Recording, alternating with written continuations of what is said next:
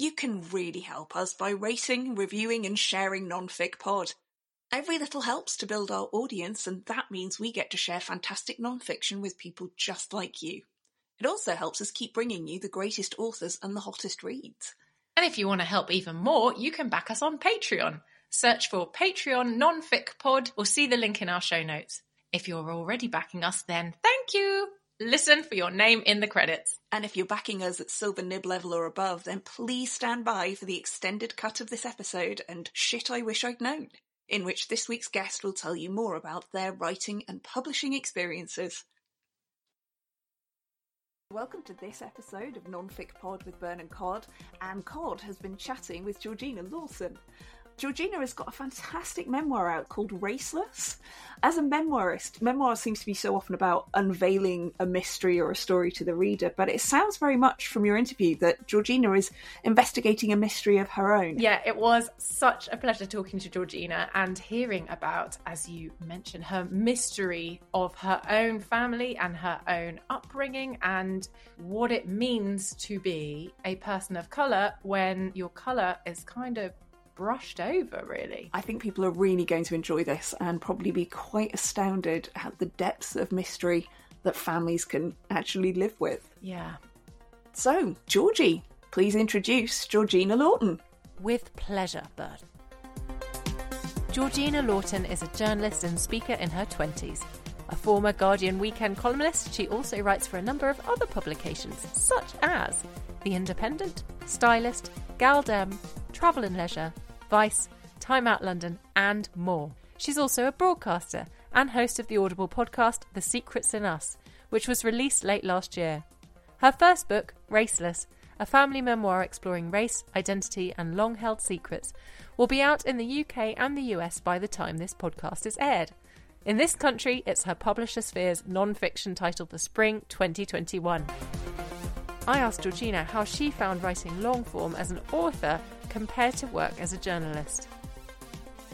Yeah, there's a lot that's different, and there's a lot that I love. A few things that I miss. So I love, I love the freedom of working on a long project and being able to really sort of luxuriate in your writing and take the time to sort of not bother with anyone else online or anyone really for a couple of months. Even your editor, you can kind of switch them off and, and just go off and write, which is how I like to do it, and then hand it all in.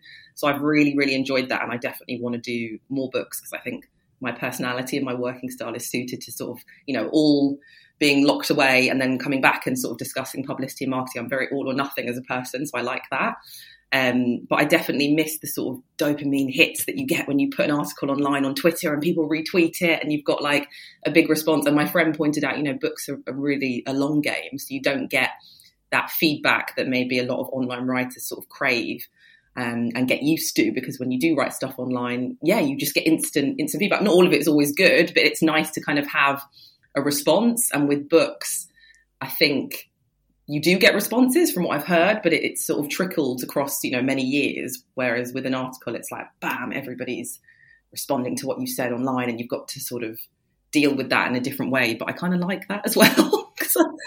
the attention seeker in me needs a bit of feedback. So, yeah, it's different. It's a different process. So tell tell us about the article that you wrote before Raceless became a full manuscript that went viral. Oh yeah, so I wrote about um, my dad doing my hair. Actually, that was one that, that did really well. But before that, I wrote about growing up in a white family and sort of the discovery around why that was the case, um, finding out about my identity, finding out about my mum's affair, finding out um, about sort of this this hidden truth in our family and how that had impacted me. So I wrote that for the Guardian and that went really big really quickly. It got sort of like you know eight hundred thousand page views in a weekend. I remember them saying, "Whoa!" Like a lot, yeah, a lot, a lot, a lot, and loads of shares. And it was just a bit overwhelming to be honest, because I was like twenty. How old was I? 25, 24?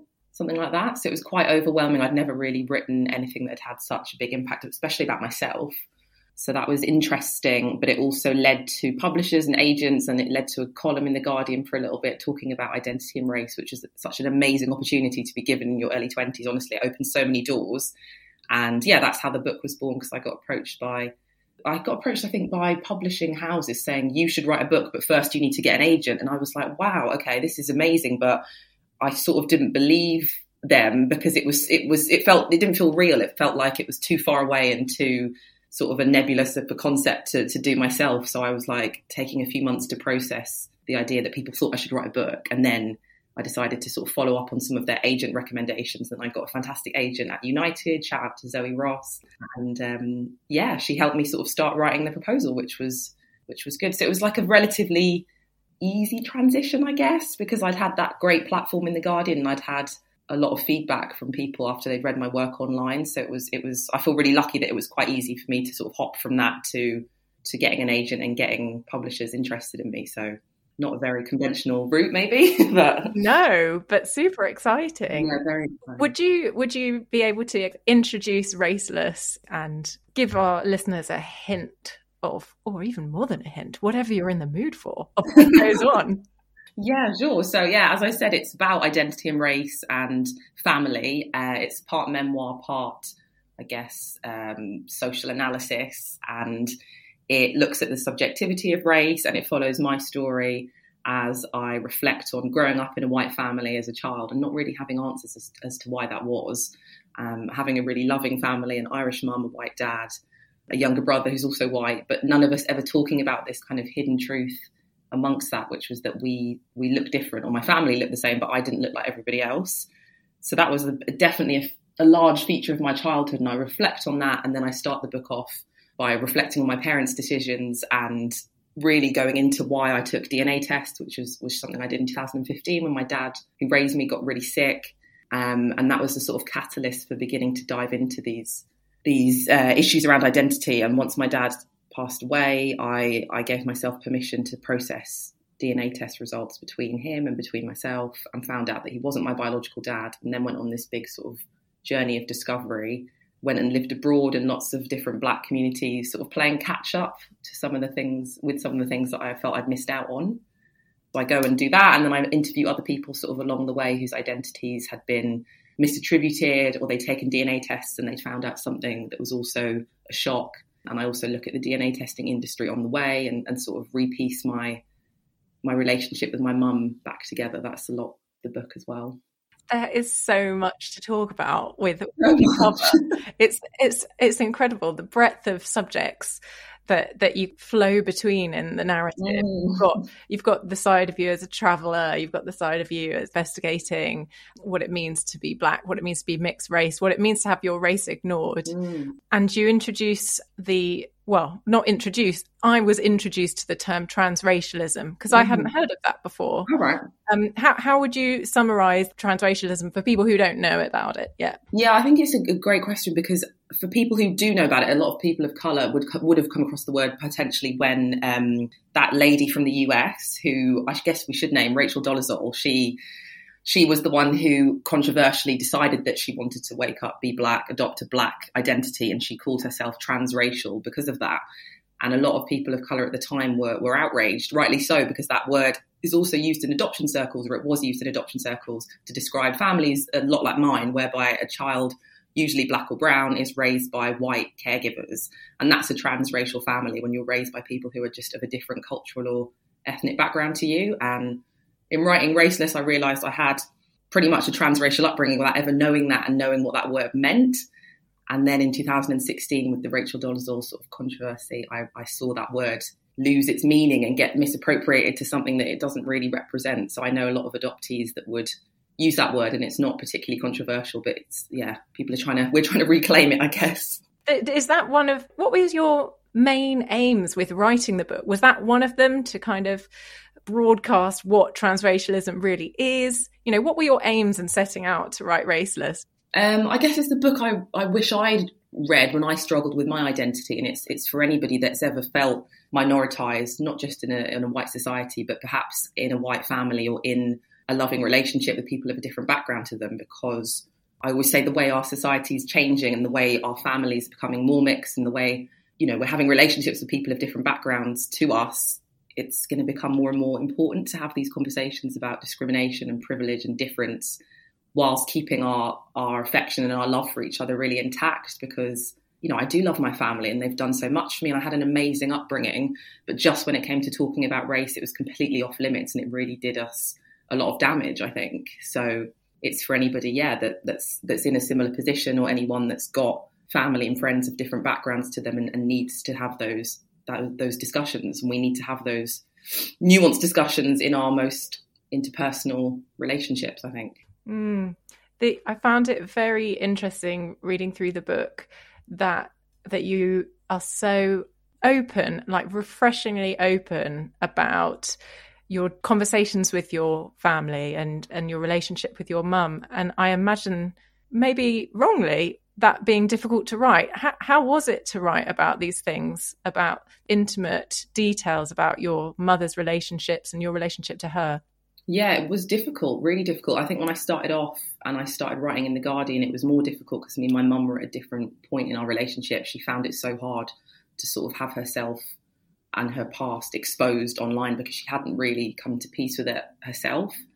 So that was really hard at the start. Um, but as I wrote more and as we went to therapy more together, I really saw her change and become more of an open book and become more reflective and more able to have these conversations about race as I was also starting to let go of a lot of anger and really see my mum and my dad as people and not just parents, mm. you know what I mean? So I wish my dad was still here because he would have seen the journey that we've gone on together, and I think he would have been there with us.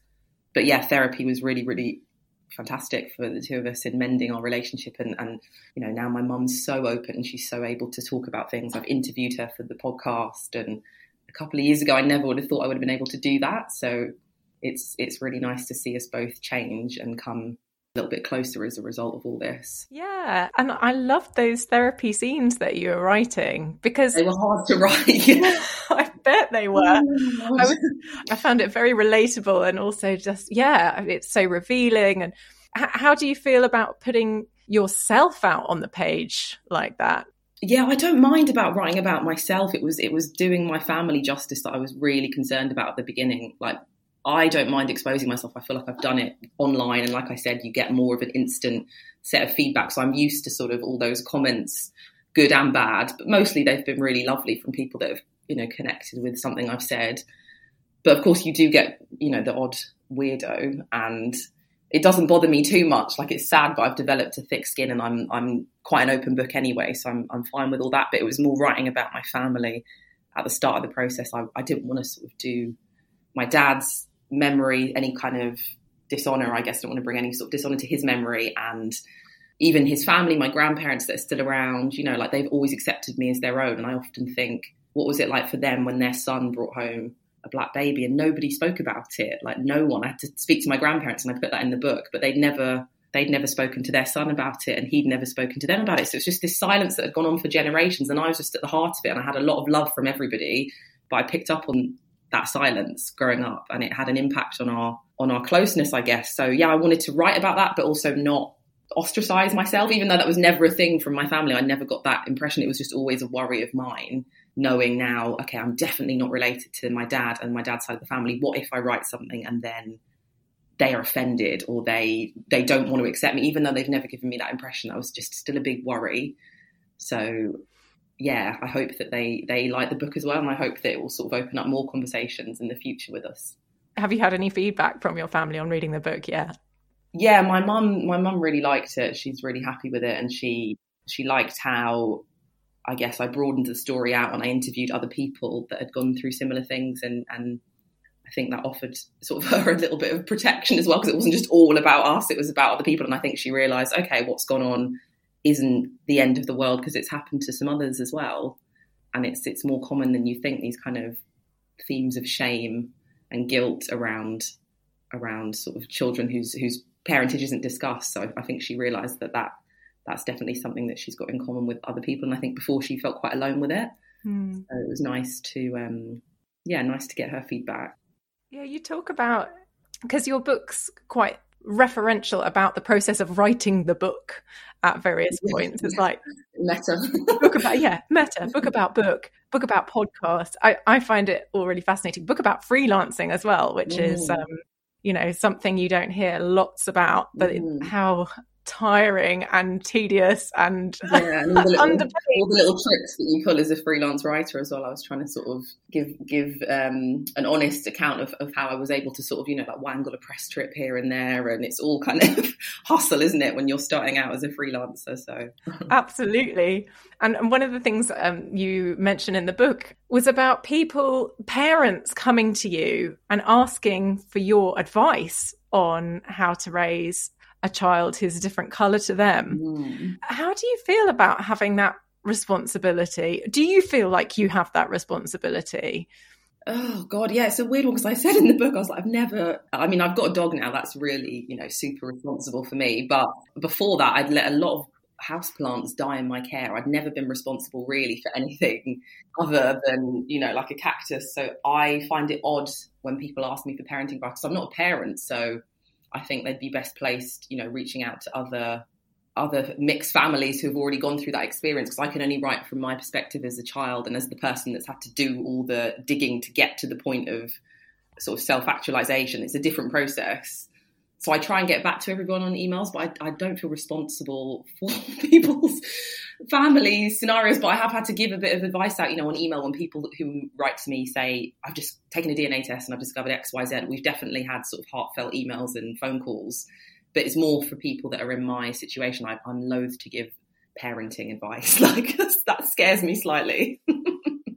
Are you expecting to have uh, more? I, I, expect you will. Like the amount of publicity that Raceless seems to be getting so far in the UK and the US. Do you worry sometimes that you might be flooded with people trying to reach out to you and get your advice? Yeah, I, do, I definitely do worry. I remember being in the Guardian at one point, and uh, you know, I was getting weekly emails and messages to my Facebook page, to Instagram, on Twitter. It was you know like a few a week actually at one point, and most of them were just saying, you know, I resonated with something you've written, but a lot of them were asking for advice. And I guess, yeah, it does worry me slightly. I haven't got a website yet. Maybe that's why, because I don't want to open the floodgates further. Like, I'm happy to definitely be this reference point for people's stories, but yeah, there's a limit, isn't there? Because it also takes it out on you and you have to keep reliving it yourself. And obviously, what's worked for me might not work for other people, and not everybody can afford therapy, or not everybody can afford to, you know, up sticks and leave and get some space and travel. Like that was just something that I managed to do. That was obviously a massive privilege. So yeah, it does worry me slightly because not it's not a one sort of fits all, one size fits all kind of advice line for this. There, it's like very different for each person. I wonder if there's anywhere you can think of right now, like any places that people could go to to kind of funnel some of those people to specialists.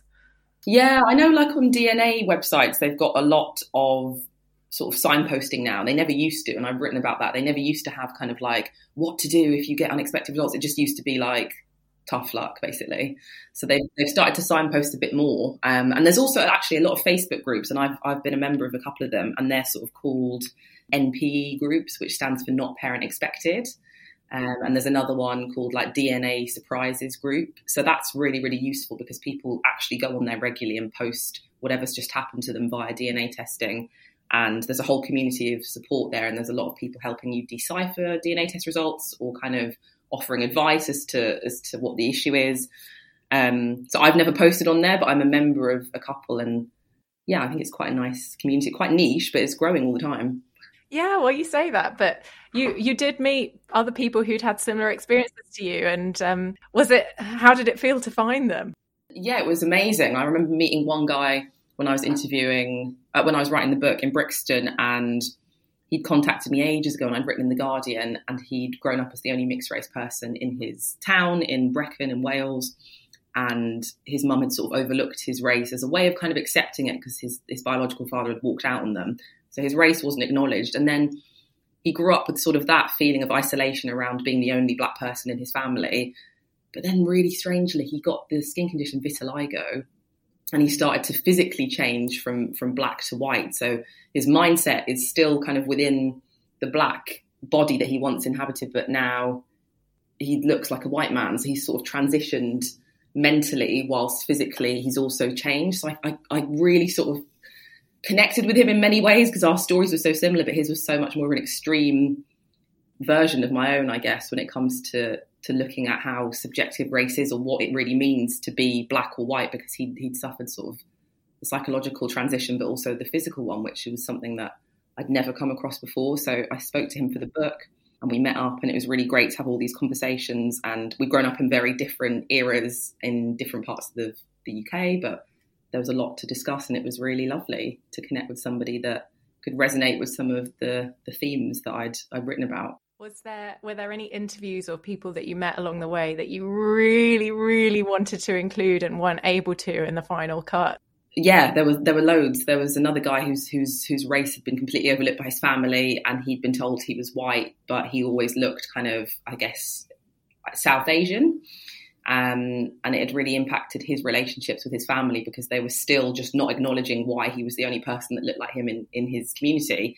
And he was saying to me, "Yeah, I think my mum's had an affair, but I'm not really sure. We just don't really talk about it." And I was kind of encouraging him down the phone to, to start these conversations. And I said, well, you don't want to leave it too late because I've never really got to speak about this with my dad. I know it's really hard, but do you reckon it would be worth it? And he was like, yeah, no, it, I, I, would like to, but, and to this day, I don't think he's ever sort of broached the subject. And there was a lot of stories like that where people were kind of on the cusp of doing something and I'd kind of like spark something in their mind, but then they hadn't gone through with it. And because of that, I also couldn't really ethically write about their story you know, if they only had these suspicions or if they were only kind of half dedicated to getting to the bottom of things because they knew that something wasn't quite right, but they just weren't able to go all the way because it's really, really scary.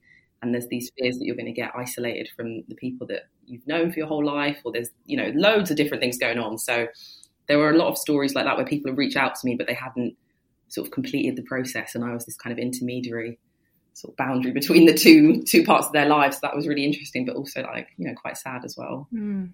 But hearing you speak about this, I wonder if you think that there's something especially British about the way that your parents reacted mm. to your skin color. What, yeah. Have you thought much? I'm sure you must have thought loads about that. What stupid thing for me to say. What do you think about that? Yeah, loads. Um, also, my mum's Irish, and you know Irish people are very, very adept at putting a smile on their face, plastering over the pain with another pint, making a laugh and a joke about it. And it's like British stoicism, like sort of 3.0, because it's it's got so much more humour to it, and it's because of that it's so much harder to crack. So my mum was was that ilk, and then my dad was very British and you know had a bit of a rebellious streak. Grew up as a as a sort of you know boarding school kid, and then turned into a punk in the 80s. And I think taking me on as his on as his own was his way of kind of just doing something a little bit unorthodox because he was a little bit unorthodox. But two of them together, they just didn't talk about their feelings that much. Like I'm the sort of overflowing bubble of emotion in our family. My my parents just aren't that emotional, and my brother's not really either. And I definitely think it really speaks to the way that in this country we try to overlook discussions about race as a way of accepting it because we think that if we go into that category, into that territory, then somehow we're going to be accused of being racist. So it's best best not to say anything at all. Um, or somehow it's going to rock the boat, so it's best not to to even go there. And I think things are definitely changing, but for maybe my parents' generation, I feel like that was more of a common theme. And I think for older people in the UK, it's still a little bit like, oh, I don't know what to say. Like, can I describe someone as black, or can I ask these questions, or shall we even discuss it?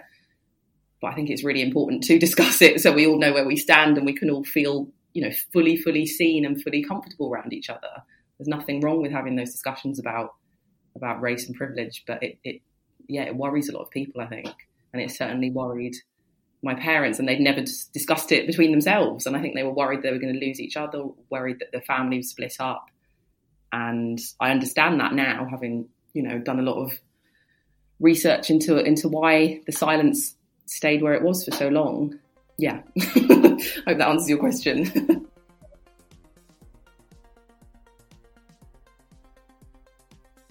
Did you enjoy hearing Georgina Lawton talking about Raceless? Do you want to hear the second part of this interview?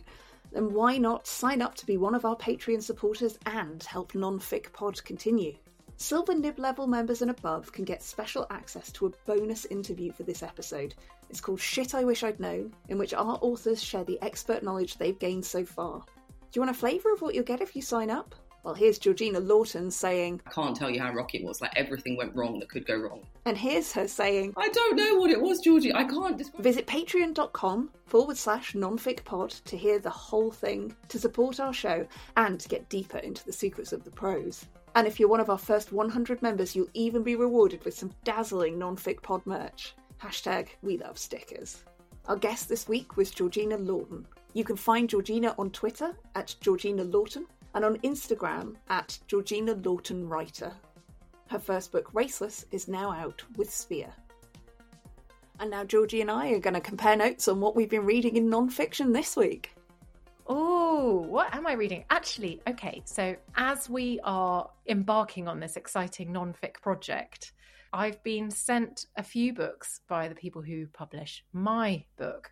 And one of those was Your book, Georgie, what is its oh, name? Oh, yes, sorry. I'm still not very good at this, am I? We swim to the shark, overcoming fear, one fish at a time. Wink.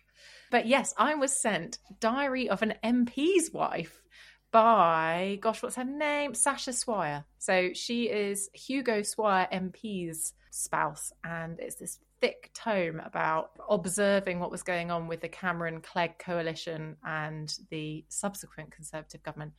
And I'm finding it quite challenging, Emma. I- I'm sure Sasha Swire is a lovely person, but it's just making me extremely jealous and uh, quite irritated, actually, um, because because she's she's got so much money, Byrne. She's got so much money, and and she, it's like little chapters about their cottage in the countryside and their beehives and their honey and.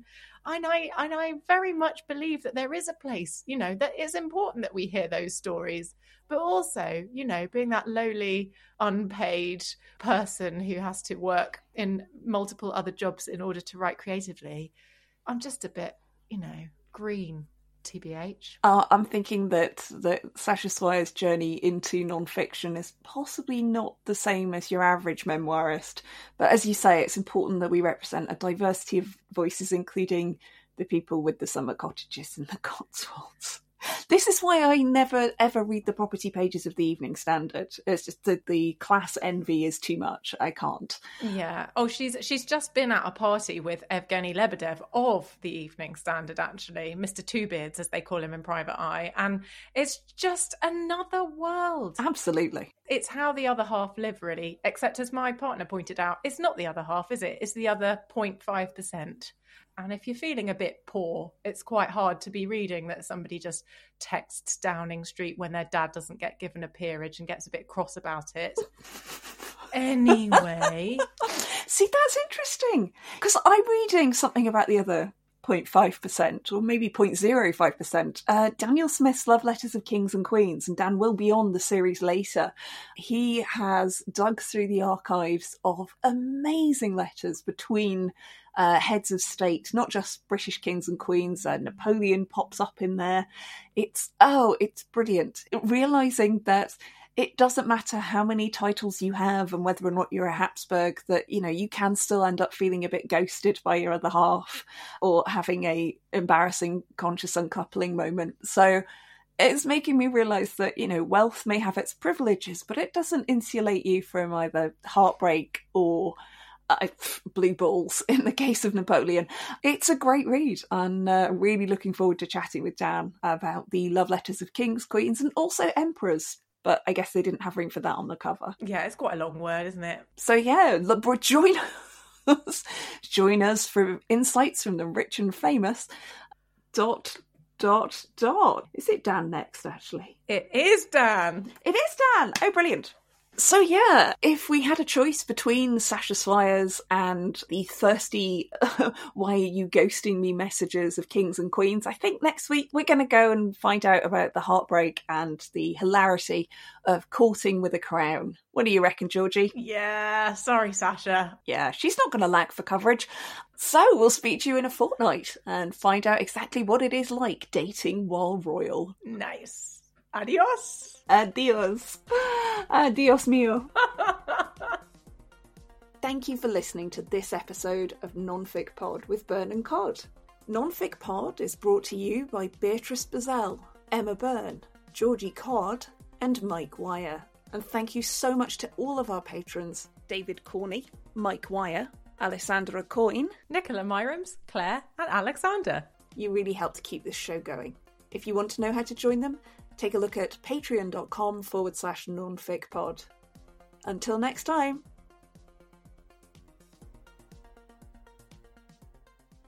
That is a weird noise. Is that from my end? Sounds like someone's fucking tap dancing. That is weird. Oh, weird. I can hear motorbike. Tap dancing motorbike?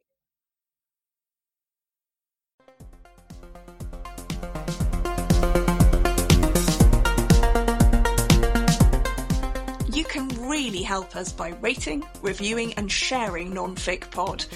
Every little helps to build our audience, and that means we get to share fantastic nonfiction with more people just like you. And it helps us to keep bringing you the greatest authors and the hottest reads.